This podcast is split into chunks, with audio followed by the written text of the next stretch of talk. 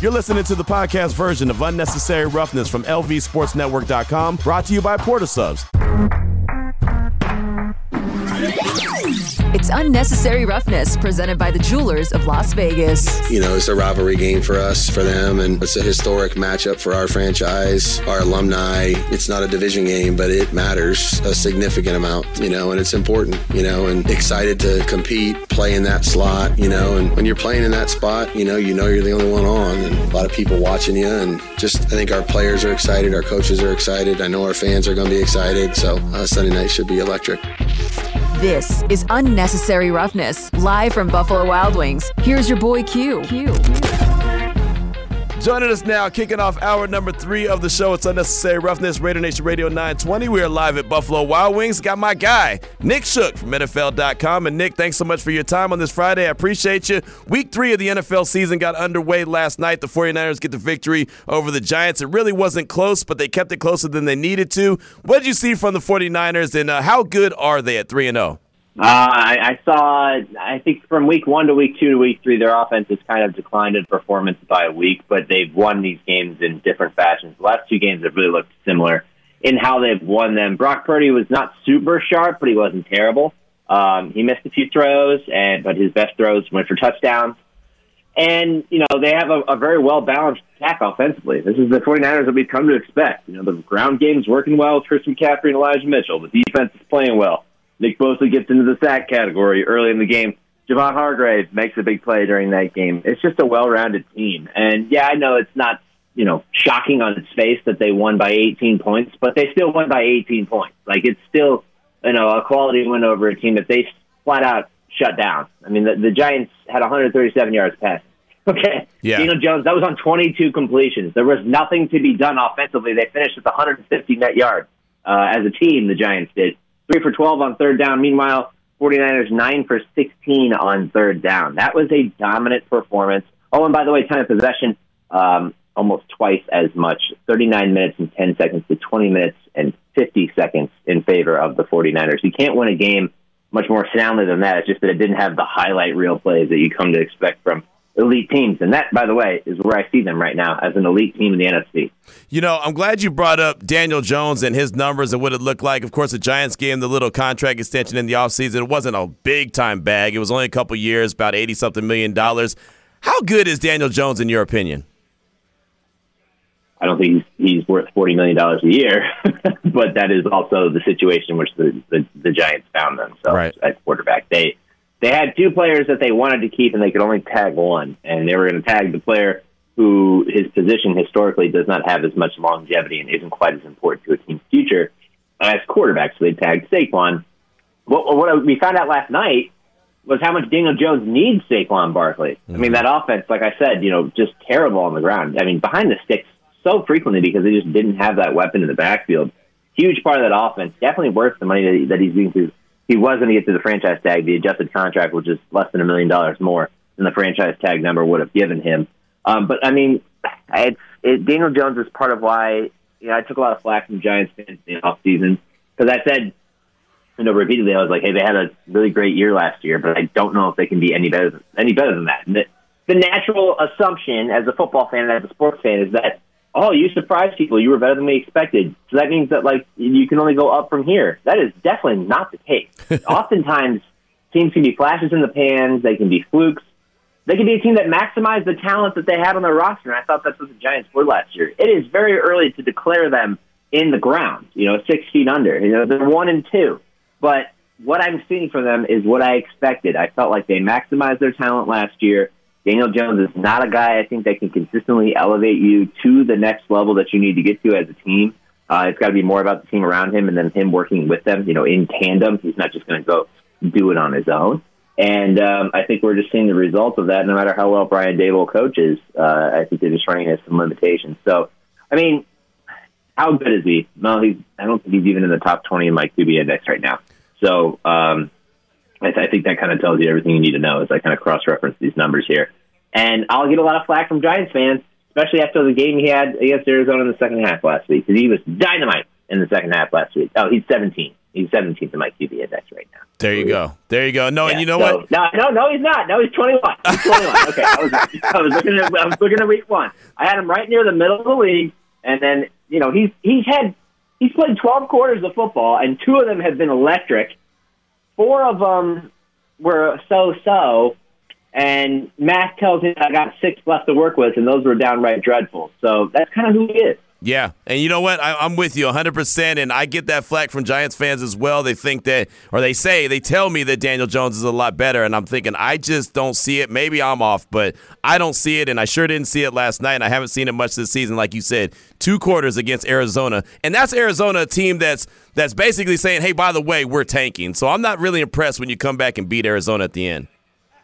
Well, they're tanking supposedly, at least when you look at them on paper, but they're playing really hard through two Yeah, weeks. they Like, are. Yep. They were right there in that game against Washington in Week One before Washington's defense kind of shut them down, suffocated them, boa constricted them to a loss. And then last week, you know, they took that huge lead and everything looked great. I mean, Josh Dobbs is playing his tail off. He's Mm-hmm. definitely seizing the opportunity to be a starting quarterback, you know, temporarily speaking, based on when whenever Kyler Murray comes back. But I mean, they definitely play hard. I, I've been impressed by even though you know they're they're zero and two going into this weekend. I've been very impressed by the effort level that they've given. They are not, you know, so dreadful of a team that they go into a game and you can tell they just lay down right away. They they still have some talent. They play like they're out to win, no matter what anybody else thinks of them. It's just that you know the talent discrepancy often leads to losses, which is what happened in the last two weeks. Nick Shook, NFL.com, is our guest here on Raider Nation Radio 920. Unnecessary roughness. Trevon Diggs, he's out for the season for the Cowboys, torn ACL. They still have a really good defense. They're 2 0 on the season. Uh, how big of a blow is that for that Cowboys defense having Diggs out for the year? It is a big blow. Um, you know, Trevon Diggs is a name that we all know because of the way that he started his career.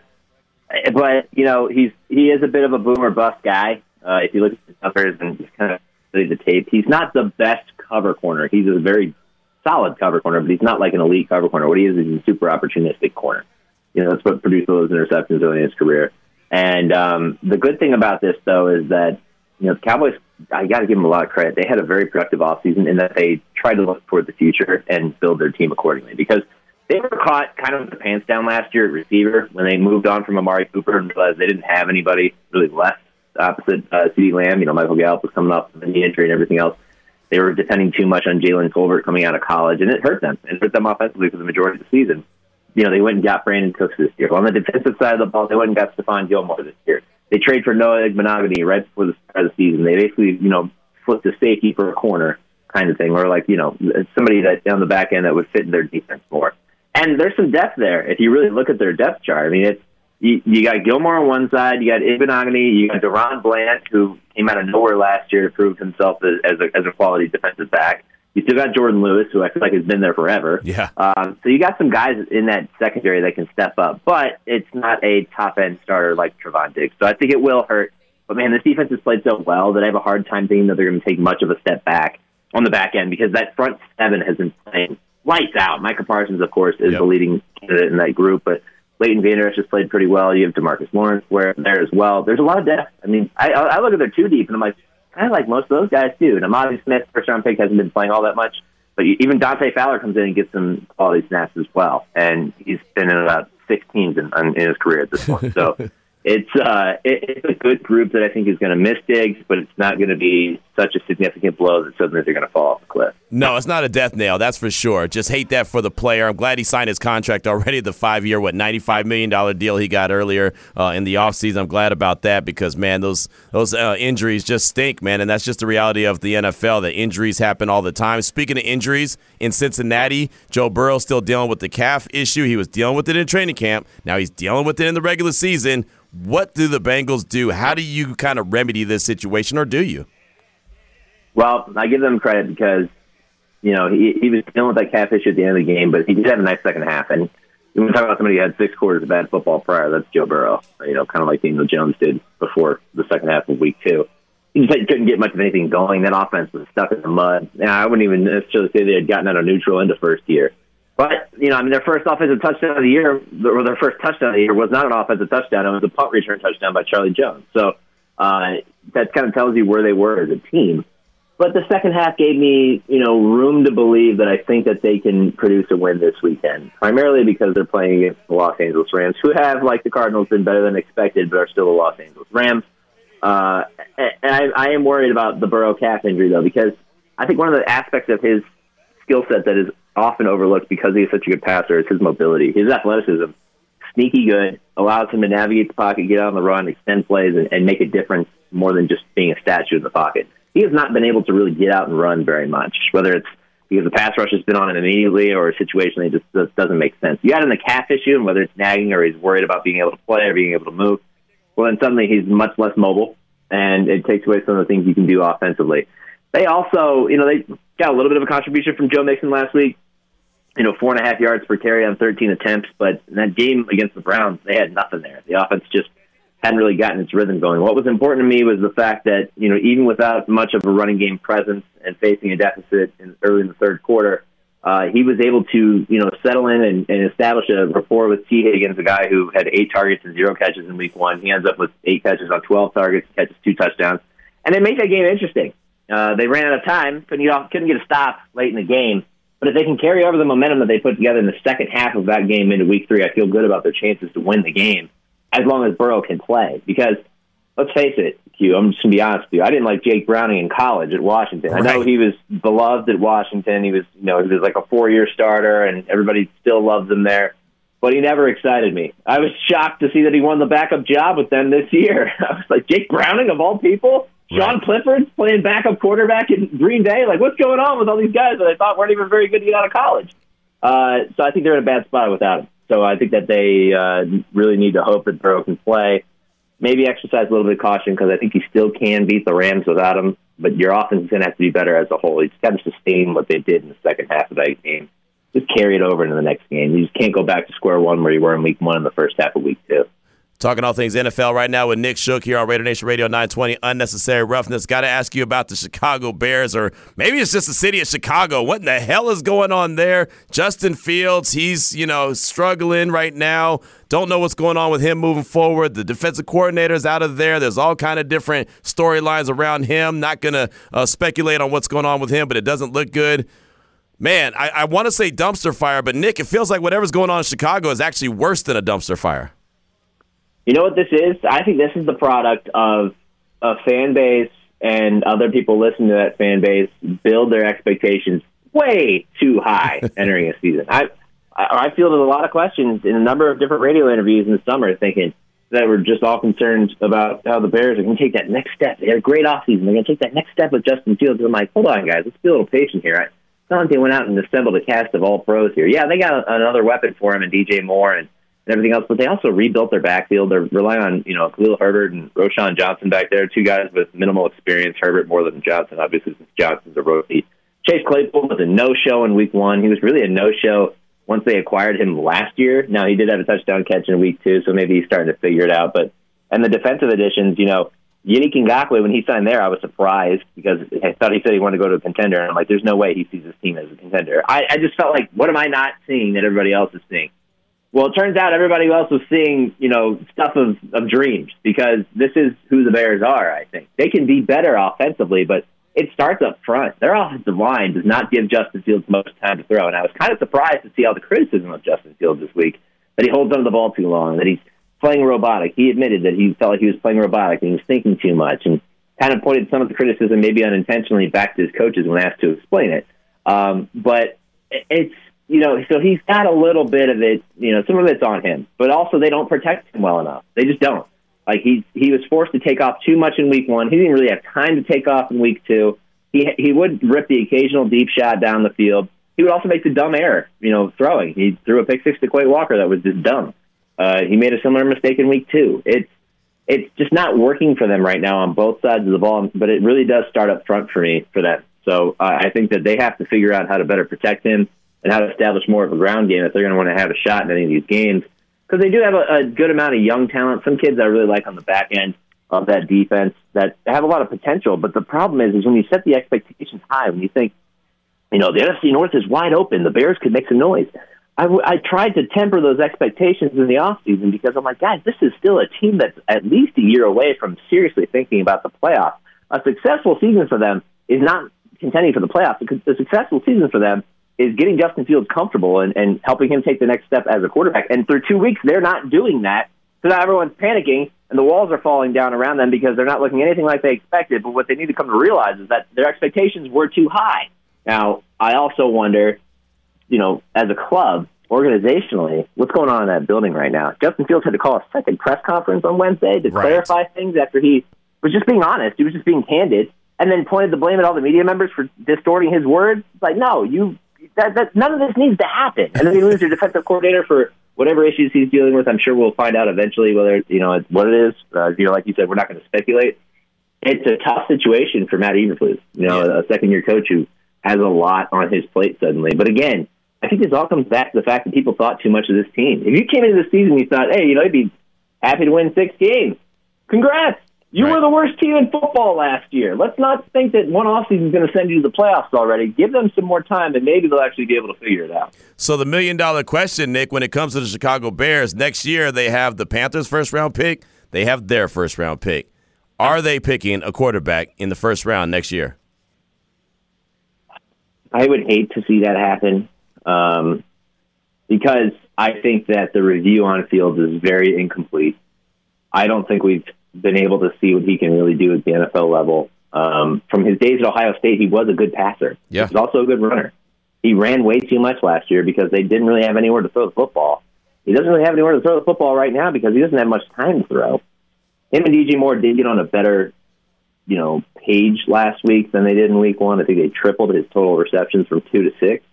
But you know, overall, I mean, there's still 15 games to play. Yeah. And and you hope that by the time we get to the halfway point of the remaining games, you get you know seven, eight games into that stretch, that maybe they figured something out offensively and they have an answer for that. I just think, you know, we live in such an instantaneous society. You know, yeah. we expect instant gratification and everything else. It's week two, guys. Like. Yeah.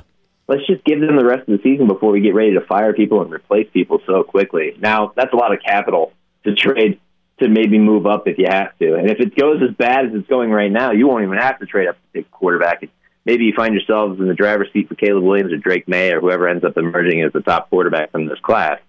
I just I'm hesitant to pull the plug on somebody who I feel like you've never really given a fair shot to prove that he can be your starting quarterback. You know, I, I feel the same exact way. I just know that Ryan Poles didn't pull the trigger on him, right? That's and so yeah, that's that's yeah. always that asterisk that I look at and like, okay, right? Well, that's the same thing that's going on in Arizona right now. Yep, you know, yep. uh, Monti Ossenfort did not draft Kyler Murray, right. and uh, and Jonathan Gannon was not the coach that said go get Kyler Murray either. So everybody expects them to move on and be in the driver's seat for Caleb Williams, but that might not be the only team right now. It is very interesting, and it is a historically has proven to be true that when the GM or the coach that's in charge did not make the pick on your most prominent players, they are much more willing to move on from them and get a guy that fits them. I just hope that doesn't happen to Justin Fields because I just feel like he hasn't gotten a fair shot at this point. Yeah, it's going to be interesting to see how the rest of this season for sure shakes out for Chicago because, again, they they're dealing with a lot, and it's way too early in the season to be dealing with as much as they are right now. Nick Shook is with us here from NFL.com, our Radio Nation Radio 920 Unnecessary Roughness. Just got a couple more questions for you.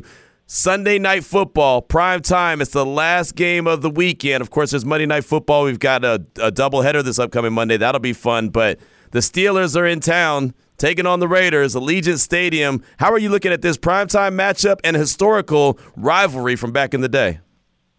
Oh man, I I have a hard time figuring out what the Raiders are right now. We all do. we all do, Nick. They, we all do. Don't feel bad. They were, they were so overmatched against the Bills. Yep. I mean, they had that great first drive, and Jimmy Garoppolo's connecting with Derek Carr, and everything's looking great, and that was it. It's like they just packed it up and disappeared from there. Another guy uh, never mind. I say, yeah. Did I say Derek Carr? Yeah, yeah.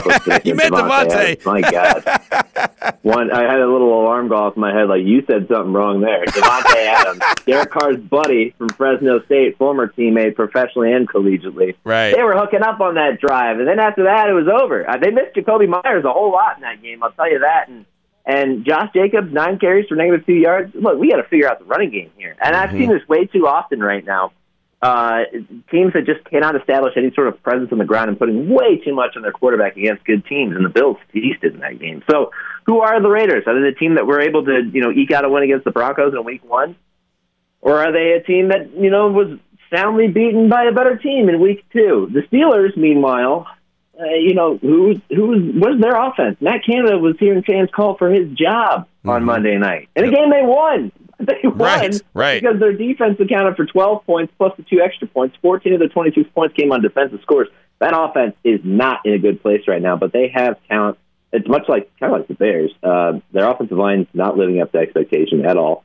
And I think that uh, they have a bit of running back controversy between Jaylen Warren and Najee Harris. Warren looks like the more explosive, better runner right now, and he's the guy who did, made more of a difference on the ground in that game, at least visually speaking. So maybe they lean on him a little bit more and start to establish a little bit on the ground. Um, I know that the Bills finally figured out how to run the ball against the Raiders, and if the Steelers take a similar approach, I think that they'll find success against the Raiders, and that doesn't bode well for the Raiders. Right. Because if that happens, then maybe Kenny Pickett will actually be able to settle in, which he has not done to this point in this season, and suddenly you're finding yourself in a situation very similar to the one that you faced against the Bills last week. Steelers defense is good, pass rush is solid. You know, secondary is opportunistic. Levi Wallace had a terrible game on Monday night, and nobody talked about it because they won the game, and and he didn't have to get you know put under the microscope.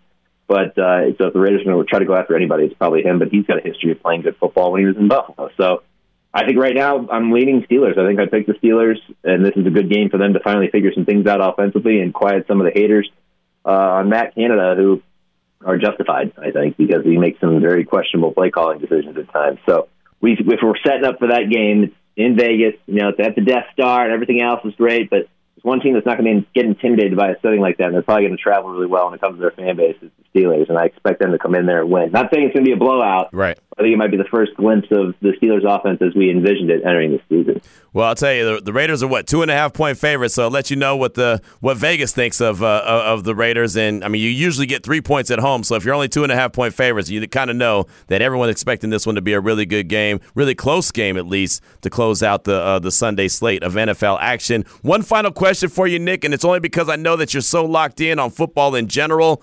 Colorado, Oregon. I mean, there's some really good games in the college ranks this weekend, but I think all eyes are on Colorado. What have you thought about what Coach Prime has done there, and what do you think about this one, where it's Colorado and Oregon, a big time matchup in the Pac-12? Uh, I think Deion Sanders is a polarizing figure who has attracted a ton of new eyeballs to college football, which is only beneficial for the sport. But I also think that it, it increases the volume on the conversation, the discourse surrounding him, because you welcome in a lot of casual fans who would never be interested in college football otherwise. I've seen it firsthand. Uh, I think he's done a great job, you know, handling the transfer portal and remaking 80% of that roster. His son's a solid quarterback who's suddenly being projected to be a first round pick. They're going to miss Travis Hunter because of the spleen injury that he suffered in that game against Colorado State. But I think that that game also exposed Colorado for what they are, which is a ton of skilled players and not a lot in the interior on both sides of the ball. And if there's a team that's going to be able to take advantage of that, it's Oregon, who does have those guys on the interior. Not saying that they're going to get blown out or anything like that, because the skill players often matter more than anything else in college football, and it's going to be a great game to watch. But I think after narrowly escaping in a game against a Colorado State team that should not be, you know, playing with a Colorado team if you think they're that good, uh, I think that they're kind of cruising for their first loss of the season. And it's not the worst thing because, no. look, Colorado was an afterthought for years yep. in college football. Deion comes in and does all this overnight, and suddenly they're the talk of the town. I just think that you know it's great for the early portion of college football when you get so many cupcake matchups and you kind of miss out on some of the big storylines before things get really interesting. Um, it's been great for that, but I also think that eventually we're going to figure out that Colorado is still working their way toward becoming you know a power program with Deion at the helm. But man, I'll tell you what, initial results have been very good. It's been fun to watch. It's been fun to see college football break out of its college football world and you know into the mainstream you know, news cycle. I mean, they had a 60 minute segment on Deion last Sunday after the NFL game. Yeah. But I do think that they're going to get a bit of humble pie this weekend against an Oregon program that is many people thinking could be a contender for the Pac-12 title and potentially college football playoff. Well, Oregon's a 21 point favorite, so that tells you that's probably too high. I do. I agree. I agree. That's too high, but it just kind of lets you know what, what most people believe is going to happen this weekend. I'm intrigued I'm all eyes on on this game. I'm so fired up by seeing it. I just want to see what it looks like, and that's how it's been for the last three weeks. I want to see what it looks like when it comes to Colorado and what Coach Prime has been able to do. Well, fantastic stuff as always, Nick. It's great to catch up with you. What are you working on? I know you got the quarterback rankings, but what are you working on that we should be on the lookout for? Well, that just went up yesterday, and you can hop in my mentions and tell me I'm an idiot because that's what everybody does. Uh, this week, the the team's fans who hate me the most are the Minnesota Vikings because mm. Kirk Cousins didn't make the top ten.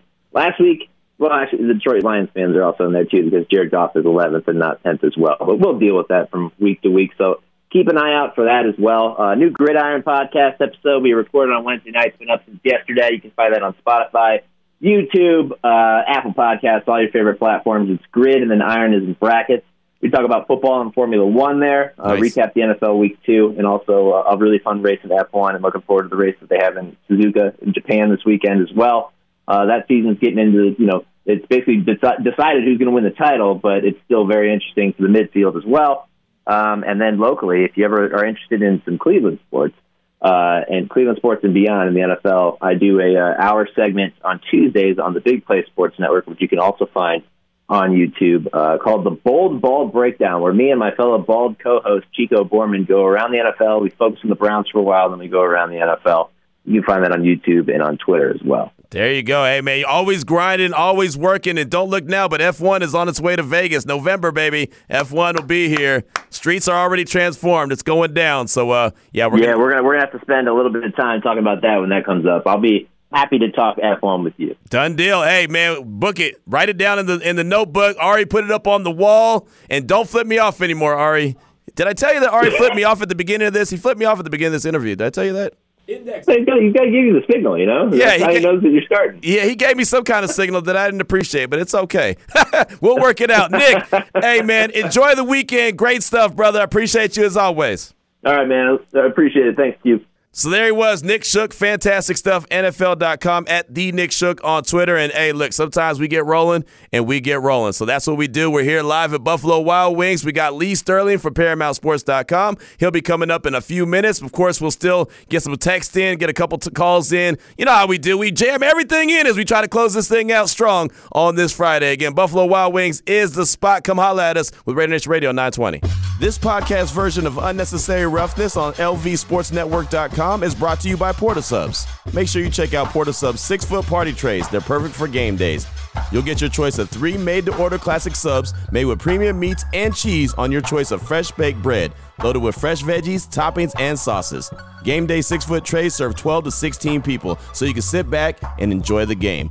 Available at all Las Vegas area Port of Subs, neighborhood sandwich shops, order ahead at portofsubs.com it's Lee Sterling from Paramount Sports, brought to you by Joe Stonecrab, located inside the Caesars Forum shops on Unnecessary Roughness.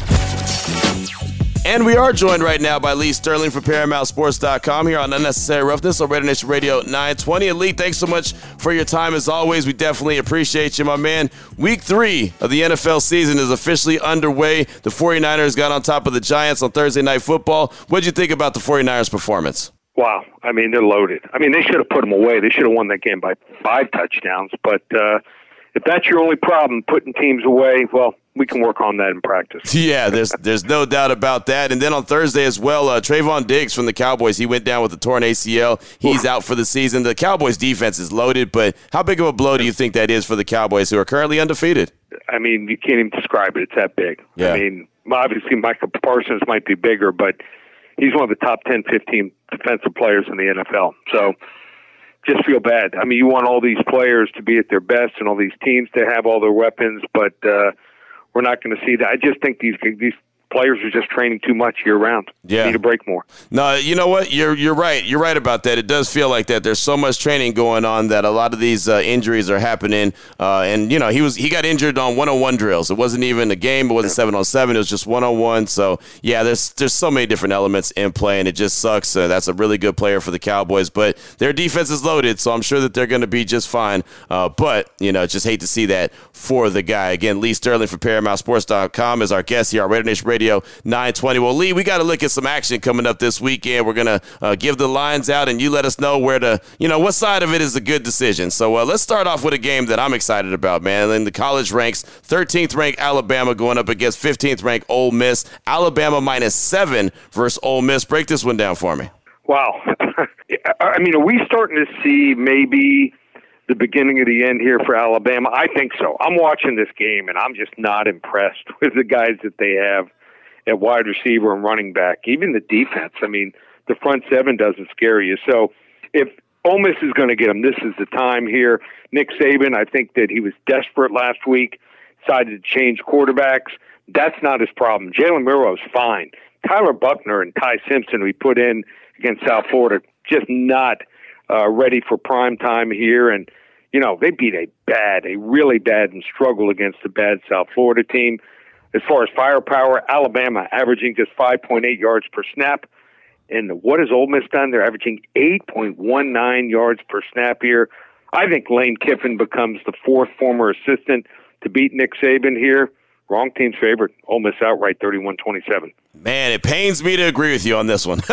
it does. It pains me. I have no ties, Lee, to Alabama whatsoever. I ain't never even been to Alabama. I don't know what it even looks like. But in my house, we yell out "Roll Tide" all day long, and I just don't see it, man. I don't see Alabama roll tiding it up on this one. Uh, I just think that they're not that good of a team this year. I think the reality is they're just not that good. Like you said, it could be you know the start of the changing of the guard, and that would be whew, that would be a, a shift, a, a, massive shift in college football. There you go, 13th ranked Alabama minus seven versus 15th ranked Ole Miss. How about this one in the college ranks? How about Texas A&M and Auburn? Nice little SEC battle here. Texas A&M minus seven and a half versus the Auburn Tigers. How do you see this one shaking out? So I, I think A&M was in a bad spot when they played Miami. This was a team A&M that you know, has a lot of talent. They have a quarterback, Conner Weigman, who's coming along, and I think they just roll into Miami and beat them like last year. But Miami's ready for that game. They also A&M turned the ball over three times. They allowed a kick return for a touchdown. Uh, but I think this is a talented team here, ready to take off. Last year, they averaged only 219 yards per game passing. This year, 337. I think Conner Weigman's going to be an NFL starting quarterback. I think he's got at least three, maybe four or five receivers on that team are going to be playing at the next level on Sundays here. And Auburn's offense, no clear offensive identity at all here. I think A and M. I think they get revenge for last year's 13-10 loss at Auburn. They just had so many injuries in that game. I think they had like only one starting offensive line lineman starting that game.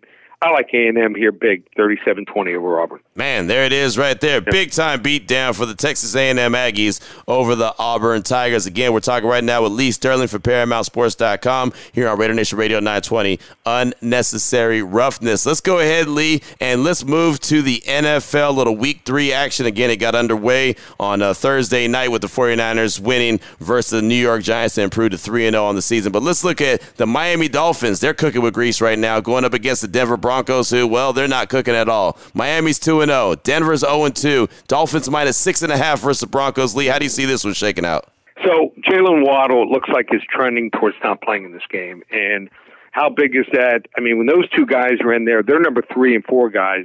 Braxton Berrios, River Cracraft, have been incredible this year. But without him, it's a little bit tougher. So, this Denver team, they play down to the competition, they play up uh, when they seem like when they're just totally overmatched. They do have cluster of injuries at the safety position, but their offense has been better. I mean, they conceivably could be two and zero. Oh. They had a shot against Vegas. They probably should have gone to overtime. Should have been a call on that pass interference on the last play of the game after they complete the hail mary here. Russell Wilson looks better here. He's got some weapons at receiver here, and the Dolphins off two and zero oh on the road here might be a little bit complacent here. This is where the Dolphins don't do their best work here. I think it goes down to the wire. I think Miami escapes 26 23, but I think six and a half points is too much here, Q. There you go. I can see that. I can see that. I'll tell you right now, all the Raider Nation just said, okay, as long as Denver loses, hey, it can be close, but you want to see the Denver Broncos lose and drop to 0 3 on the season. I know Raider Nation, that's how they're feeling, but I can see it being a close one. And Denver is playing tough, right? And uh, you mentioned they yep. got the Hail Mary last week, should have got the pass interference call. It was obvious they didn't call it, and uh, who knows how it would have shook out then. But uh, there you go. Miami's one of the best teams in the league right now, but I can see them on the road, especially against the 0 2 team, getting a little complacent as you mentioned. Again, we're talking with Lee Sterling from ParamountSports.com here on Unnecessary Roughness on Raider Nation Radio 920. Well, Lee, we got to close things out like week three is going to close out, at least for Sunday, and that's in prime time. The Raiders hosting the Steelers right here in Vegas, Allegiant Stadium, season home opener. Both teams come in at one and one. And of course, this is going back way back in the day, a historic rivalry. The Raiders right now minus two and a half versus Pittsburgh. Lee, how do you see this one breaking down? Well, if we could only bring back the coaches, you know, Noll, right, and, and oh, I mean, this would be great. And Bradshaw, I mean, so many memories I have of these two teams playing each other. But uh, I think there's a bad setup here for Pittsburgh. Pittsburgh coming off that Monday night game. If you saw their defensive players interviewed after the game, they were spent. I mean, to come up with two defensive scores to win the game, your offense, they've got problems. I mean, the offensive coordinator, Canada, I think he's gone maybe by midseason here. Kenny Pickett's trying here. You know, they just uh, doesn't have the protection here. He's got to throw it in less than two seconds to have any type of shot here. Uh, got one receiver here in Pickens. Uh, really not much help other than that here. There's no running game, and they're traveling cross country over the Rockies. I think it's a tough setup. And, and let's be honest, Las Vegas was in a tough, tough spot here facing Buffalo last week, and they were going to be ready to play here. So, hey, uh, what they say, any given Sunday here, yeah. I think Vegas gets it done here. We're going with the Raiders here, 24 17 over the Steelers. Nice. 24 17, and uh, Raider Nation will take it. There's no doubt about that. Yep. Improving their overall record to 2 and 1 on the season as they prepare for week four action and the LA Chargers. There you go, man. A couple of great college games, a couple great NFL games. Exciting stuff, man. Football is back, and it's better than ever. Loving all the football action in the college ranks and the NFL. Lee, if anyone wants to reach out to you uh, and get some information from you, sign up for your services, what do they need to do? Just go to the website. It's a huge weekend. We're 25 and 12 record college football in the NFL since the start of the preseason. I don't think anyone has an, a documented record even close to that. We have our college football underdog shocker going tomorrow. Anyone wants to get involved? Never been with us before? Try uh, the world famous Baker's Dozen. 13 games combined college football and the NFL, just $97. Also the UFC. Five big selections starts at one o'clock your time out there in the afternoon. Five selections, just $25 on a UFC fight night. We're locked and ready to go. Just one place, ParamountSports.com. There it is right there. And there he is right there. Lee Sterling, ParamountSports.com. Again, on Twitter at Paramount Sports and with us here on Unnecessary Roughness, Raider Nation Radio 920 each and every Friday. Lee, fantastic stuff as always, my man. Enjoy all weekend long, full of action, college and NFL ranks. We appreciate you, and we'll talk to you next week. Sounds good, Q. There he goes, Lee Sterling, ParamountSports.com. Definitely appreciate him and his efforts here on Raider Nation Radio 920. 440 is the time. We're still here at Buffalo Wild Wings. We're on the north side, so uh, you got a couple more minutes to come on by and pick up some of these prizes. We have tickets, we have T-shirts, we have hats, we have no, we don't have any hats. The hats are gone. We have some oh no, we do have a hat. There's one more hat left, so you can come get a hat as well. Get hooked up like I said, we have about eh, 20 minutes left in today's show. Uh, we'll take your calls and text 702 365 9200 and the don'tbebroke.com text line 69187 keyword RNR. Uh, my man Ari's prepared reason or excuse, so we got that on the way as well. This is Rare Nation Radio 920. It's time for reason or excuse on Unnecessary Roughness. And before my man Ari takes over the wheels of steel to get into the reason or excuse as we close out on this Friday, Rich in Oakland hit us up on the don'tbebroke.com text line at 69187 keyword RNR. The Raiders win if Jacobs gets going, Jimmy doesn't t- turn the ball over, and Patrick Graham's defense doesn't make Pickett look like an all pro. If he comes into Allegiant and he lights with the Raiders, I want Patrick Graham fired. Period. Must win. Rich in Oakland. So very, as a matter of fact, straight to the point. And look, you never want to be that team. And what I mean by that team is a team that makes just anybody look like somebody, right? You don't want to be that team where, hey, offense is struggling to get going. That's cool. Play the Raiders, right? You don't you don't want to be that team. So I understand what you're saying. I don't know what the you know how much heat is on Patrick Graham right now, but I do know he's no longer on the sideline. He's in the booth, and that tells me all I really need to know. That's all I need to know. So with that being said, thank you, Rich, for that text. I appreciate you. Ari, what you got for us? Reason uh, or excuse? All right. Uh, our good buddy Mark McMillan, Grilla McMillan, uh, tweeted, They paid Jones how much, and this is what they are getting on their return. Stop making excuses for him and blaming the wide receivers. Daniel Jones is an average quarterback who hit the New York lottery. The wide receivers, and I'll add Darren Waller into there because I know there's some uh, haters listening right now. Uh, tight end Darren Waller and the wide receivers are not to blame. The Giants are horrible because Daniel Jones is average. Reason or excuse? Look, I don't think Daniel Jones is very good at all. And it's funny that you said that. Uh, I had a production meeting this morning for ESPN. We do it every morning just to kind of get our idea for what we're going to do in the, in the night. And I'm on with Myron Metcalf tonight, and we were talking about this very subject. And he was saying how I don't think Dan, Daniel Jones is a very good quarterback. That's what he said. And our producer got really upset and was like, wait, what do you mean? like he's just not that good. Like I mean, look what he did last night. Said, well, he played a good uh, defense. He played a good defense. He's like, okay, so why does the goalpost move for him, but it doesn't move for other quarterbacks?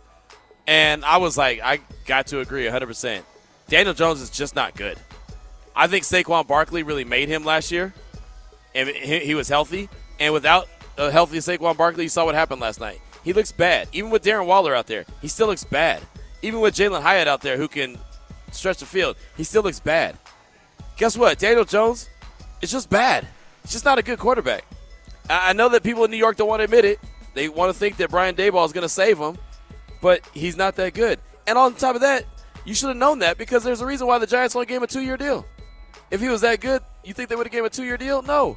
They would have said, "Well, we're going to lock this guy up for about four or five years." But there's no way they were going to do that because he's just not that good. So I'm not blaming the, uh, the the receivers. I'm not blaming any of those guys. It's all on Daniel Jones. So if they're blaming the receivers, then uh, yeah, that's an excuse because Daniel Jones is just not that good. Not good, or a lot of money too for being uh, quote it's not, not good. And, and honestly, it's not that much money. I mean, it's like what 80 88 million dollars, 80 million dollars over two years. Okay, so he's mean, 40 million dollars. I'm not mad at the money because it's kind of the going rate for quarterbacks, even though it, shouldn't be. Like everybody shouldn't make 40 million a year, right? Especially not Daniel Jones. But that's kind of what it is. Maybe Saquon. But show me something right? I mean, look, if if if but this again goes back to the running back market, right? We had people call in pissed off because of how the Raiders ended up negotiating the contract with with Josh Jacobs. They only got a, a one year deal, you know, for the for the twelve million dollars, you know, max. That's that's great, but at the end of the day, it's always about the quarterback position. And I would have liked to seen Saquon get paid more than Daniel Jones, but Saquon is often injured. As he's injured right now, he's probably going to miss at least three games with a high ankle sprain. So it's just it's like you Daniel, you do, you Daniel, you don't. But Daniel Jones is not that good, and he just happens to benefit from being better than well, what other options they have right now. Yeah. So there's that. He is a uh, quote serviceable, I guess. We'll, we'll use serviceable that. is a nice way to say it. Very nice. Yeah, I'm being very yeah. generous. That's, yeah. So. Uh, the Jets offered former Chiefs backup quarterback, Super Bowl champ Chad Henne a contract, but he declined, saying, "quote I hung up them cleats, not the phone. Up, I, I hung up it's a weirdly tweet, but, but he's basically saying I hung up the cleats, not the phone, but I hung up the cleats uh, for the right reasons. I didn't want to go back and put my body into it. Uh, it's the Jets who lost their. It's, it's the Jets. Let me just say that right. They lost their whole of, Hall of Fame quarterback, Aaron Rodgers. He's out. There's a lot of uh, pessimism this season. So if it was, if it was Rodgers, like I bet he'd say yes. But now that he's out, does he say he just doesn't want to put his body through all that? Is that really like the reason? No, he's had a hell of a career. He's had sure. a hell of a career. But you wouldn't want to play with Aaron Rodgers versus without Aaron Rodgers. I'm saying. No, that, I mean because you're not playing anyway. You know what I mean? Like Chad Henne has had a great career as a backup, as a career backup. Like his body is good to go. Now, would he want to collect a check? Maybe, but if you if you don't need the money, do you really want to collect the check? Do you want to really go get prepared? I just think he's done with football, and I think that's okay. Sure. Okay. I like. I don't think Aaron Rodgers or Jesus. I don't think he wants to play football. Right? I mean, I just that's the bottom line. I just don't think I don't think that he's a big fan of wanting to play right now. I think that he had his career. He's good to go, and he's like, you know what? Cool, I'm done. And and whatever reason he decided to hang it up, maybe it was family related. Who knows? But he's good. Again, he's made a lot of money, and he doesn't have a lot of wear and tear on his body because he hasn't played a whole lot. Clean break. No pun right. intended. Hey, when he breaks, he breaks. right. All right, and uh, one more. This is the the tweet from one of the, uh, you know, as I call them, the uh, aggregate sports accounts that I won't name. Something I don't agree with. Giants rookie wide receiver Jalin Hyatt has only played nine snaps and had zero targets in last night's game. Hyatt created a huge spark for the Giants in their comeback win last week, recording 89 yards on just two catches. So he's a big play waiting to happen. Giants need a big play. Get him on the field. Reason or excuse? Yeah, I agree. I, I, I, think that they do need to get him on the field because, well, they, they need a, pl- a big play. Um, but they don't have a guy that can get them the ball that often consistently, I don't think. Again, we just, oh, I just spent a lot of time trashing Daniel Jones. I'm going to keep that mm-hmm. up. I, I just don't think.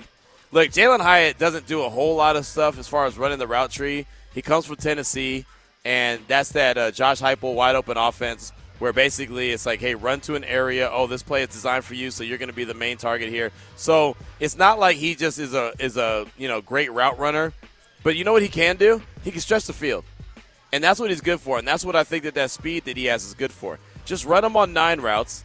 Make him keep the uh, you know the defenses honest, and every once in a while throw him a, throw him a ball. I don't know why he only got on the field a couple times. You know, I don't know why he's had so many limited snaps because the Giants need all the playmakers possible. You know, maybe they don't trust him at this stage of the game, or maybe they don't trust their quarterback to get him the ball. It's probably the second part. I don't know, mm. but I don't. I don't really think it's an excuse. I just think it's you know it just kind of is what it is, I guess. Might have helped last night, or not. I mean, maybe, maybe it just wouldn't matter. you know, maybe, but to get them down the field, they've got to have great protection on the offensive line, and the offensive line is not that great, as you saw the 49ers give them a lot of hell yet last night. So there's that. Yes, they did. Right. So there you go. That's that's what you got. Reason or excuse, huh? That's that. All right, cool. well, what do you got for a day of the day? All right. Uh, grab your besties on September 22nd. It's National Girls Night. And yes, I brought that for us. Who cares? It's girls' night. So that's encouraging women to gather with their best friend, best girlfriends for a night in to relax, recharge, and foster meaningful connections. Are you trying to tell me on a on on a in an event where there's a million different days of the day, you pick Yes, because that's the whole point is to is to mess with you basically and and it gets you all you riled up and annoyed. National, so. What did you pick? You picked National Girls Day? Girls Night, yes. Girl, okay, you picked Girls Night, and it's me and you on this show. Yes. So, so, so yes, I'm I'm trolling you basically because you're always like they're stupid these national that, days. Let's see if Ari will give and, me one. And this is my exact reason. This is so stupid. Yes. You tell me you couldn't have found one that maybe a fit the description a little bit better. I'm gonna tell you why. Because there's National Ice Cream Cone Day. You're not a big ice cream guy. But ice cream makes more sense than National Girls Night when it's two dudes on the show. Sure. All right, what about uh, National Elephant Appreciation Day? Would that have gone any better for you? Hey, man, look, I can appreciate a good elephant. Who doesn't appreciate a good elephant? I don't know, man. You, you have some some weird stuff sometimes with these, so I, I, I don't know. I strayed away from that one, but so that's so we'll change it up then to National Elephant Appreciation Day. I can appreciate an elephant. Love. Show some love. I mean, don't we all show appreciation to elephants? Yes, who, as it who, says. Is there ages. any? Is there anyone who doesn't like an elephant? Like that's an animal that nobody doesn't like an elephant, right? I would hope not. I mean, that's what I'm saying. Except so the hunters, I guess. Oh, see, why do you have to Terrible. go make a dark twist, a dark just, turn? You asked me the question. No, but why would you make a dark turn like that? Actually, it's the website's fault because it popped up. It says each day poachers kill approximately 100 elephants for their ivory, meat, bones, and skin. That's not because they don't like them. It's because they're greedy. stuck with girls' night. No. But why did you have to make it go on such a dark turn? Hey, I'm just. How come I'm we just, couldn't have just acted like we were at the zoo and the elephant ride, and you were just going to get on the back of that big old thing, and you're going to ride that thing for a little while, I'm, and then you're going to get off, and you're going to call it a day? I am just here to share the uh, facts. So that's, that's just I cold. I don't want to speculate on anything. No, it's not speculation. you, you, you just man, you get on that big old thing, you ride that thing till you're done riding it, then you get off it, and you call it a day. There you go. Just saying. Elephants are cool. They are. I like them. I'm in.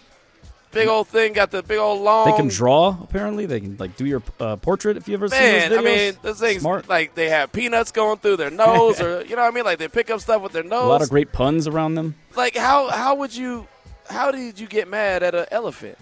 I agree. I just think that that's really that's just really wrong. I, uh, Ari, I want you to spend the weekend reflecting on what you've just done. Okay, boss, I will. the same guy that said on Fridays everyone should just leave work is now giving me should. homework. that has nothing to do with being mean to elephants or, or talking about a, a, a animal getting killed. You know it. Ari, Ari, Ari. What am I going to do with you? I don't know. We only we'll be back on Monday, I guess. It's Radio Nation Radio 920. And thank you so much for listening to the podcast version of Unnecessary Roughness here on LVSportsNetwork.com, brought to you by Port of Subs.